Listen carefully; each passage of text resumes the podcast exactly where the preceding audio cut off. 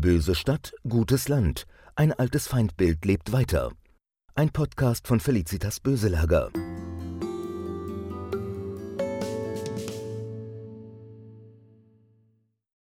Die Großstadt, das war ein genuines Feindbild dieser völkischen. Und hierin steckt ja die Gefahr der völkischen Agitation gegen die Großstadt, dass sie rassistisch und antisemitisch aufgeladen wird. Die Stadt wird als Rassegrab bezeichnet. Eine Feindbildmarkierung, die für den gesellschaftlichen Zusammenhalt und die Solidarität in der Gesellschaft hochgradig gefährlich ist. Großstadtkritik. Das ist das Stichwort, um das es in diesem Podcast gehen soll, zu dem ich Sie sehr herzlich begrüße.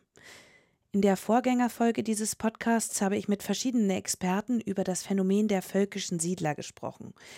Der Ideologie dieser Siedler liegt auch eine sogenannte Stadtkritik zugrunde, die Ablehnung des Molochs Großstadt.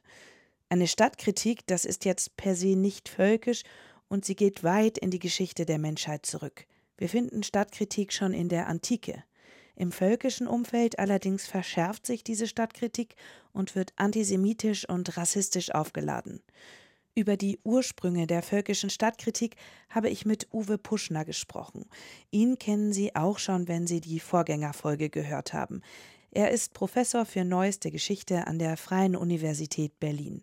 Am Anfang unseres Gesprächs habe ich ihn gefragt, was das überhaupt genau ist, diese Stadtkritik. In Bezug auf die Protagonisten der völkischen Bewegung ist das ein Reflex insbesondere auf die Industrialisierung und mit der Industrialisierung einhergehenden Urbanisierung. Das ist ein Aspekt, der ganz wesentlich ist.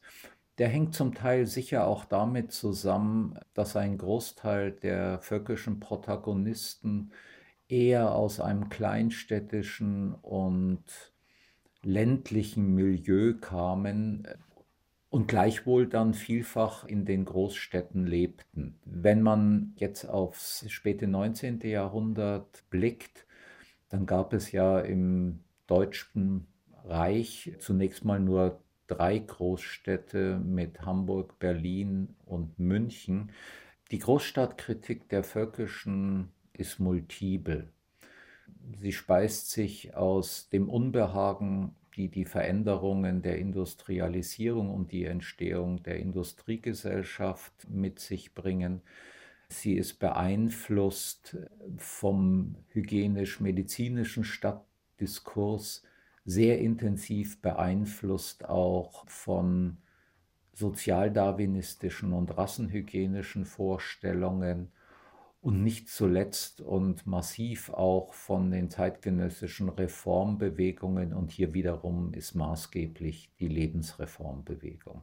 Lassen Sie uns das einmal gemeinsam aufdröseln. Was genau werfen die völkischen Protagonisten der Stadt denn vor? Also was ist so schlimm an einer Großstadt? Sie greifen eben unterschiedliche Ideenelemente auf. Ein ganz massives Element ist, dass man die Stadt, und das übernimmt man von der zeitgenössischen Rassenhygiene, die Stadt wird als Rassegrab bezeichnet. Hier greift man auf zeitgenössische Statistiken zurück, die darauf hinweisen, dass in der Stadt weniger Kinder geboren werden, dass die Stadt permanent Zustrom auch vom flachen Land benötigt und dem flachen Land die Bevölkerung entzieht. Und diese Bevölkerung in der Stadt würde sich, die würden sich in der Stadt dann wiederum nicht ausreichend vermehren. Dann werden die unterschiedlichen als gefährlich angesehenen Einflüsse des Stadtraums argumentativ aufgerufen, also Ablenkungen durch die Freizeitkultur, Alkoholismus, Prostitution, ungesunde Lebensweise, auch in der Ernährung, dann die Berührung mit vermeintlich anderen Rassen. Wenn man Berlin jetzt nimmt, Berlin hatte einen großen Zustrom an Bevölkerung aus dem östlichen Europa, insbesondere aus dem polnischen Raum. Berlin war die Stadt mit dem größten Anteil jüdischer Bevölkerung. Und Juden wie Slawen zählen ja zu den genuinen völkischen Feindbildern. Hier hatte man dann auch die Befürchtungen, dass es zur Rassenmischung kommen könne, die ja abgelehnt wurde. Die Stadt, die, der urbane Raum, die Großstadt das war ein genuines Feindbild dieser völkischen. Dabei lebten doch viele der völkischen selbst in Städten, also gerade in dem als Feindbild stilisierten Berlin. Man brauchte sozusagen auch die Stadt als Agitationsraum, um vor den Gefahren dieses urbanen Raumes zu warnen. Lassen Sie uns nochmal zusammenfassen, was aus völkischer Sicht die Gefahren des urbanen Raums sind. Das ist zum einen die Lebensweise in der Stadt, die vielen Ablenkungen und zum anderen das, was man aus völkischer Sicht die Durchmischung der Rasse nennt. Das sind zwei wesentliche Elemente. Wir müssen aber noch das dritte, das eugenisch-rassenhygienische äh, dazu nehmen, eben die niedrige Reproduktionsrate, wie das von Eugenik formuliert wurde. Die Zweikind-Ehe wird hier immer wieder ins Spiel gebracht oder überhaupt die kinderlose Ehe. Und dann kommt noch ein weiteres sozialdarwinistisch-rassenhygienisches Argument hinzu, nämlich, dass in der Stadt aufgrund der vergleichsweise guten Versorgungslage, äh, insbesondere der medizinischen Versorgung, wir müssen hier an Impfung denken, dann auch durch die Verbesserung der Stadtanlagen, Kanalanbau, Stadtreinigung, Wasserversorgung, dass hier die Stadt vor allem auch eine Chance für die als rassisch nicht so guten Elemente, das ist auch eine zeitgenössische äh, Vokabel, entstünde. Das heißt, die, die unter normalen Bedingungen nicht überleben würden, überleben und vermehren sich auch noch. Der städtische Raum führe zu einer Rassenverschlechterung. Wir haben eben schon darüber gesprochen, dass Völkische durchaus auch selbst in einer Stadt gelebt haben. Das wird auch gar nicht geleugnet, wie aus diesem Zitat des völkischen Protagonisten Theodor Fritsch hervorgeht. Die Städte sollen ja auch in Zukunft bestehen, denn auch sie sind notwendig für gewisse kulturelle Aufgaben. Nur ist es ein krankhafter Zustand, wenn diese Städte wie Wasserköpfe anschwellen und darüber das Land verkümmert. Mich dünkt, dass ein Volk noch gut gedeihen kann, wenn ein Drittel desselben in gelehrten, künstlerischen, industriellen, kaufmännischen und beamtlichen Berufen tätig ist, während zwei Drittel durch Land- und Gartenbau sich nähren. Herr Puschner, warum ist aus völkischer Perspektive das Leben am Land eigentlich so viel besser? In der völkischen Vorstellungswelt ist das gesunde, im Sinne der Rasse, Leben findet auf dem Land statt in der agrarischen Gesellschaft. Und da greift man wiederum auf die agrarromantischen Vorstellungen des 19. Jahrhunderts zurück und kombiniert die mit der Rasseideologie. Und dann wird eben der ländliche Raum, die ländliche Bevölkerung, das ist auch ein Terminus der Völkischen, als Rassereservoir bezeichnet. Trotzdem kann man ja aber nicht annehmen, und das haben wir auch gerade in dem Zitat von Theodor Fritsch gehört, dass die Stadt als solches per se abgelehnt wird. Das wäre vollkommen falsch anzunehmen. Die Industrialisierung wurde durchaus anerkannt, gerade mit Hinblick auf die Stahlindustrie oder die neuen Technologien, die entstanden sind. Das ließ sich ja alles nur mit industriellen Möglichkeiten machen.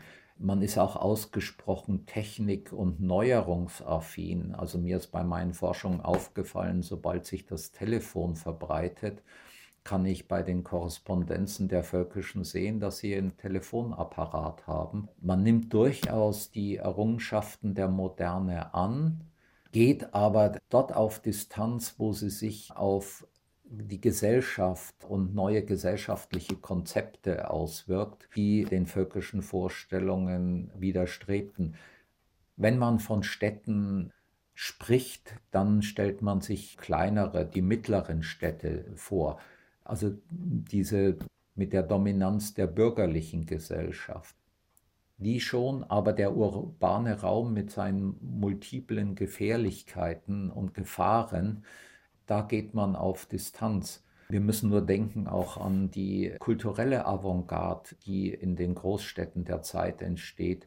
die kosmopolitisch ist. Und Kosmopolitismus ist eines der massiven Feindbilder dieser Völkischen. Das steht ja in Konkurrenz zu ihren Vorstellungen einer homogenen Nation. In der Großstadtkritik fällt auch immer wieder das Wort Chaos. Gibt es im Gegensatz zu diesem Chaos der Großstadt eine Alternatividee, wie eine geordnete, gute Stadt aussehen könnte aus völkischer Perspektive? Das sind einerseits die zahlreichen bürgerlich geprägten Städte bis hin zu 30.000 Einwohnern. Die wurden durchaus akzeptiert. Ein anderes Beispiel wäre dann die Gartenstadt, also eine gleichsam Versöhnung von Natur und städtischem Lebensraum.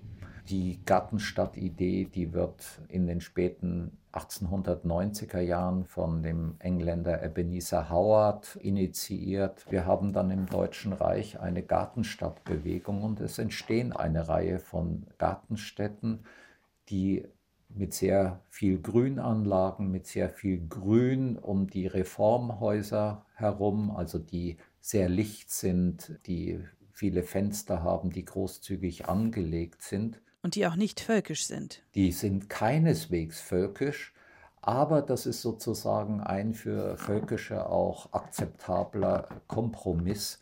Deswegen ziehen ja auch viele in diese Gartenstadt ähnlichen Siedlungen im Umfeld von Berlin. Und dann gibt es eben auch genuin völkische Vorstellungen, wie etwa von Theodor Fritsch, der um die Mitte der 1890er Jahren einen eigenen Plan für eine Stadt der Zukunft entwickelt hat. Also hier kann man schon sehen, wie sehr die Reformideen des späten 19. und frühen 20. Jahrhunderts auch von den völkischen angenommen werden und in ihre Weltanschauung eingebaut werden. Am Anfang unseres Gesprächs haben wir über die Hauptkritikpunkte der Völkischen an der Großstadt gesprochen. Das sind doch Vorwürfe, die sich sowohl aus Antisemitismus und Rassismus speisen, diese beiden aber auch verstärken. Die, die sind elementar mit der Großstadtkritik verbunden und in massivester Form ist es der Antisemitismus. Da spielen zum einen diese Gefahr einer Rassenmischung, die immer wieder aufgerufen wird, eine Rolle. Aber es gibt einen Transfer, dass mit jüdisch die Moderne verbunden wird. Und alles, was man von völkischer Seite als Gefahr durch die Moderne erkennt, die Großstadtkultur, den Kapitalismus, die Geldwirtschaft, das ist ja alles mit jüdisch verbunden und damit antisemitisch. Und da wird deutlich auch wieder, äh, wie intensiv der Antisemitismus dieses völkische Denken leitet. Sagt Uwe Puschner, Professor für Neueste Geschichte an der Freien Universität Berlin.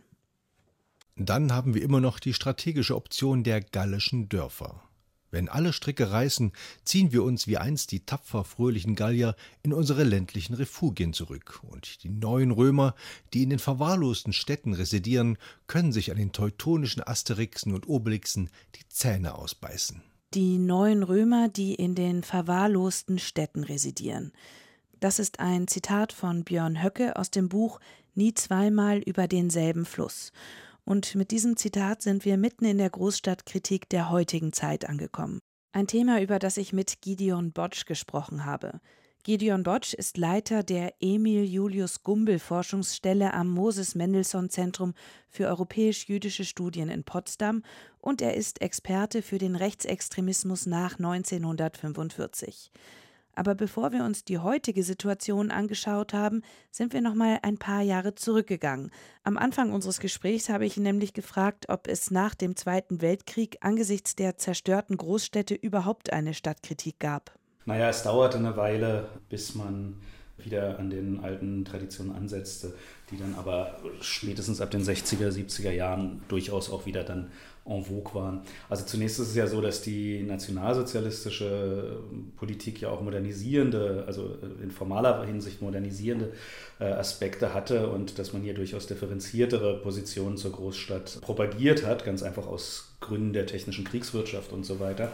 Und dass das natürlich nachwirkt in der postnationalsozialistischen extremen Rechten, die ja diese Dinge zum Teil einfach weiter vergottete, also im Prinzip die Modernität der NS-Diktatur hervorhob und besonders herausstellte. Das heißt, die Großstadtkritik taucht erst ein paar Jahre später wieder auf. Eine wirklich äh, neue Großstadtkritik setzt eigentlich so in den 60er, 70er Jahren mit, mit dem Erkennen der Folgen der Veränderung der Großstädte in der Nachkriegszeit ein. Also das ist ja eine breit gefächerte Kritik, die sozusagen auch an Konzepten wie der autogerechten Stadt, wie diesen, diesen hochmodernen Umgestaltungskonzepten ansetzt. Und da gibt es auch einen konservativen Kritikstrang, der sich eigentlich festmacht an der Argumentation des Verlustes der Mitte. Hier kommt so eine sehr stark ideologisch ähm, gesättigte Vorstellung rein, dass was den modernen Städten fehlt nach 1945 das ist sozusagen die, die, die Mitte, das Zentrum, Bürgerlichkeit. Das ist also eine ultrakonservative Kritik oder auch eine konservative Kritik, die noch nicht unbedingt eine rechtsextreme Großstadtkritik ähm, sozusagen spiegelt. Aber sie hängt natürlich viel mit, mit den Stichworten Unwirtlichkeit der Städte zusammen. Eine Stadt wird geschlachtet, wird da sozusagen aus konservativer Position oder eine Straße wird geschlachtet, auch in die Debatte geworfen. Und das sind nun, wie gesagt, Debatten, die sehr viel breiter sind gesellschaftlich, ja auch sehr viel sozusagen, was uns heute auffällt an nachvollziehbarer Kritik, die aber eben auch eine rechtsextreme Aufladung erlauben und möglich machen. Lassen Sie uns nochmal inhaltlich auf diese Wiederauflage der Großstadtkritik zu sprechen kommen. Was hat sich im Vergleich zu der Großstadtkritik vor dem Krieg geändert und welche Feindbilder transportiert diese Großstadtkritik? Also die entscheidenden markanten Veränderungen, die ich sehe, sind einmal diese These, dass das, die alliierte Bombenkriegführung darauf ausgerichtet war, darauf angelegt war, die deutschen Städte so zu zerstören, dass sozusagen die Deutschen ihre Identität, ihre Geschichte verlieren. Das war das eine Element. Das ist dann auch weiter gestrickt worden, also sozusagen in die Nachkriegszeit, dass also auch die Städte, stadträumlichen Veränderungen der Nachkriegszeit, die auch dann seit den 60er, 70er Jahren viel Kritik gewonnen haben, viel auch begründete und nachvollziehbare Kritik, dass diese Veränderungen der Städte eben genau dieses dieses Prinzip weiterführen wollten. Sie finden eine solche Argumentation bis heute, wenn Sie sich ähm, beispielsweise die Äußerung von äh, Björn Höcke anschauen, für den das ein ganz wichtiges Thema zu sein scheint. Also dieses Hinweisen auf die Zerstörung der Städte im Bombenkrieg und danach als Identitätsbeschädigung, als bewusste Zerstörung der Identität der Deutschen. Das ist ein sehr massives äh, Argument, was Sie im Rechtsextremismus finden. Und das zweite, die zweite große Veränderung ist eigentlich die Verbindung alter Motive der Großstadtfeindschaft mit neuen Formen der Migration. Also Sie finden die, die ganze Argumentation der Prostitution, des Schmutzes, des Schmelztiegels, der Unüberschaubarkeit, der Unbehausung, der Internationalität der Großstadt, des babylonischen Sprachengewirrs, All diese Elemente, die aus dem 19. Jahrhundert überkommen sind, werden jetzt transportiert auf die migrationsgeprägten Einwanderungsgesellschaften der jeweiligen Gegenwart. Und zwar spätestens ab den 70er Jahren. Sie finden entsprechende Positionen schon in den Wahlkämpfen der NPD ab ungefähr 67, 68, 1967, 68, die eben auch sozusagen ein Bild der Großstädte zeichnen, das durch diese Migration äh, geprägt ist. Ein Feindbild der neuen Rechten ist ja die Globalisierung. Ist sie sozusagen die Neuauflage der Stadtkritik? Sehr deutlich ist die Thematisierung von Globalisierung im rechtsextremen Zusammenhang der Gegenwart eine Neuauflage von Großstadtkritik. Und zwar in zweierlei Richtungen.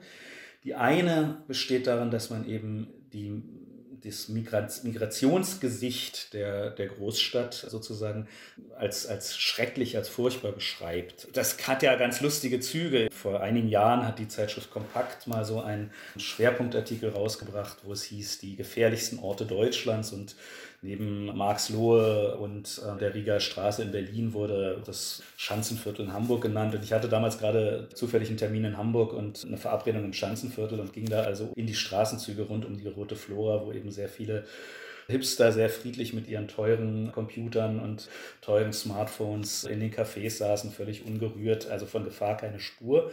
Aber es gibt durchaus die Wahrnehmung von Menschen, die in diesen Großstädten nicht leben, die diese Großstädte im Grunde genommen als Sündenpfuhl wahrnehmen. Und zwar vor allem deswegen, weil sie so ausländisch besiedelt sind und so ein ausländisches Gesicht haben. Ja. Das, das ist dann sozusagen dieses Bild, fahren Sie mal nach Hanau oder fahren Sie mal nach Frankfurt oder fahren Sie mal nach Neukölln und da werden Sie dann sehen, wie das dort aussieht. Und das wird dann alles sozusagen da wird sozusagen ein, ein Bild gezeichnet von einer völlig kaputten gesellschaftlichen Struktur, in der man sich nicht mehr äh, alleine auf die Straße vertrauen kann, schon gar nicht, wenn man eine Frau ist, was alles mit Empirie, empirischer Wirklichkeit und dem Lebensgefühl von Menschen in den Großstädten herzlich wenig zu tun hat in der Bundesrepublik. Das andere Bild der Globalisierung, was hier auftaucht, ist sozusagen das Bild der Global Cities. Global Cities ist eigentlich ein analytisches Bild der, der Soziologie. Ähm, der Stadtsoziologie, das darauf zurückgeht, auf die Analyse, dass es eine Reihe von Städten sich entwickelt haben im Laufe der 70er, 80er und auch 90er Jahre.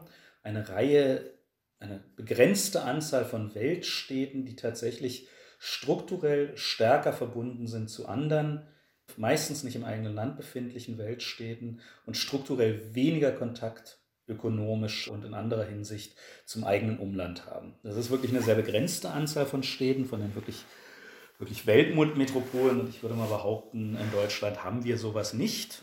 Dieses Bild der Global City wird sozusagen ausgeweitet zu einem Bild, das sind die globalen Machteliten, die uns beherrschen und die auch Deutschland beherrschen. Und Sie finden das am deutlichsten ausgedrückt in Alexander Gaulands Gastartikel in der Frankfurter Allgemeins Sonntagszeitung vor ungefähr zwei Jahren. Ich habe das Datum jetzt nicht genau im Kopf.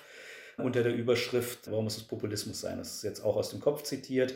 Ob das der genaue Titel ist, weiß ich aus dem Kopf nicht mehr. Hier unterbreche ich Gideon Botsch einmal kurz im Nachhinein, aber nur um ihn zu bestätigen. Er hat recht, der Artikel, der in der FAZ unter der Rubrik Fremde Federn erschienen ist, hieß wirklich, warum muss es Populismus sein? Und er ist vor fast zwei Jahren erschienen. Und jetzt lasse ich Gideon Botsch weiterreden. Aber in diesem Text skizziert er sozusagen den Widerspruch globaler Eliten, die, die er als Anywheres bezeichnet, die also ihre Struktur überall auf der Welt finden können, ja, wo es eigentlich egal ist, ob sie in Singapur, Beirut oder Berlin leben, weil sie überall den, in einem kleinen Rahmen die Strukturen finden werden in den Hotels und in den entsprechenden, in den entsprechenden Vierteln, in denen die Expats, wie man das heute nennt, hinziehen, ähm, diese Strukturen finden werden und es ihnen eigentlich egal ist, was mit, den, mit dem Rest der Bevölkerung ist, denen die Gauland als Somewheres bezeichnet. Also die Anywheres gegen die Somewheres. Und diesen Anywheres unterstellt er, der Regen, der in ihrer Heimat fällt, der macht sie nicht nass. Sehr lyrisch sozusagen. Wenn Sie empirisch hinschauen, merken Sie, dass das ein sehr, sehr schräges Bild ist. Dass es ein Bild ist, was mit der Wirklichkeit wenig zu tun hat. Es hat eine Reihe von Antworten auf diesen Text gegeben. Bodum Rotzek, ein Kulturwissenschaftler und Historiker, hat beispielsweise nachgezeichnet, dass die Öffnung zu internationalen Kulturen, die kulturelle Öffnung in internationaler Hinsicht in Deutschland viel mehr eine Geschichte der Unterschichten und Mittelschichten gewesen ist, als jetzt irgendwelcher globalistischer Eliten. Und auch wenn Sie sich die deutsche Wirtschaftselite angucken, an die Gauland ja hier denkt, die ist sehr stark sozusagen verortet, beheimatet. Was steckt denn hinter diesen Bildern? Also was soll damit vermittelt werden? Also das sind ja immer sozusagen Unterstellungen, Bilder, die hier mobilisiert und aufgerufen werden, die Missstände im städtischen Zusammenleben, die in ihr extrem übertrieben werden, die so ein Bild erzeugen. Und das binden sie dann an eine Reihe von aus den Medien bekannten, vertrauten Bildern.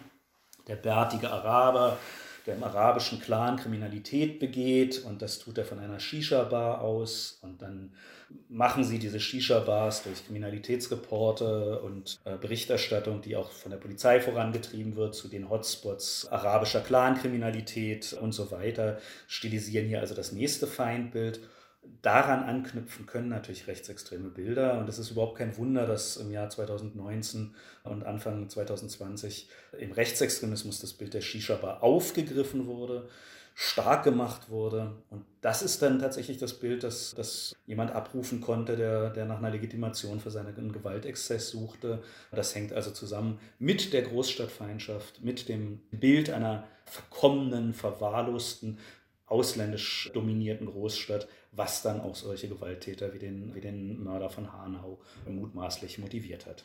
Der Titel dieser Podcast-Folge, der heißt Böse Stadt, gutes Land, ein Feindbild lebt weiter. Nach unserem Gespräch kann man zusammenfassend sagen, dass das Feindbild, also die Großstadtkritik, überlebt hat und auch noch um einige Facetten erweitert wurde. Ja, wir sollten uns halt dieses Feindbild nicht einreden lassen. Das scheint mir das Entscheidende zu sein. Wir müssen ja einfach sehen, dass die, die Absicht und die Dynamik dieser Bewegung nicht nur in Deutschland, sondern auch in den USA oder in Ungarn, wo immer sie hinschauen, immer sozusagen die, die Überlegung der gesellschaftlichen Spaltung ist. Ja? Der Grundgedanke ist, wie kann ich Gesellschaft spalten, damit ich den größeren oder zumindest lautstarken Teil der Gesellschaft auf meiner Seite habe. Worauf man hier setzt, ist das, was Gustav Dahrendorf die heiligen Säulen der Beharrung genannt hat und was er in der Provinz angesiedelt hat. Provinz ist aber ein politischer Begriff. Provinz ist ein Begriff, sozusagen ein kulturpolitischer Begriff. Wir sollten uns nicht einreden lassen, dass das Land so ist, wie uns diese völkischen oder rechtsextremen Protagonisten verkünden, dass es ist. Das Land ist, wenn Sie ländliche Regionen kennen, oft vielfältiger, viel toleranter und sicherlich auch viel widersprüchlicher, als diese Menschen uns einzureden versuchen. Also wir sollten uns auch, wenn wir in einer Großstadt leben, nicht einreden lassen, dass das Land so rückständig, so altbacken, so homogen ist, ähm, während sie selbstverständlich städtische Regionen haben, die auf eine ganz ähnliche Weise sich als Provinz aufstellen, als Provinz sozusagen vorstellen. Wenn sie an bestimmte Gegenden in meiner Heimatstadt Berlin denken, dann sehen Sie ganz deutlich, hier gibt es Straßenzüge, hier gibt es Viertel und Nachbarschaften, in denen es den Wunsch rechtsextremer Akteure gibt, diese als rechtsextreme, in Anführungsstrichen, Kieze zu markieren. Ja? Also dieser Widerspruch, der uns hier eingeredet wird zwischen Stadt und Land, ohne dass ich jetzt sozusagen die, die, den, den, realen, den realen Cleavage, wie wir politikwissenschaftlich sagen würden, Stadt-Land wegreden will. Ja? Es gibt Widersprüche. Ne? Aber dieser Widerspruch, äh, dieser kulturelle Widerspruch, der uns hier eingeredet wird, vor allem dieser unverhandelbare Widerspruch, ja, das eine muss als böse vorgestellt werden und das andere als gut, den sollten wir uns eben im Sinne einer solidarischen Gesellschaft nicht einreden lassen.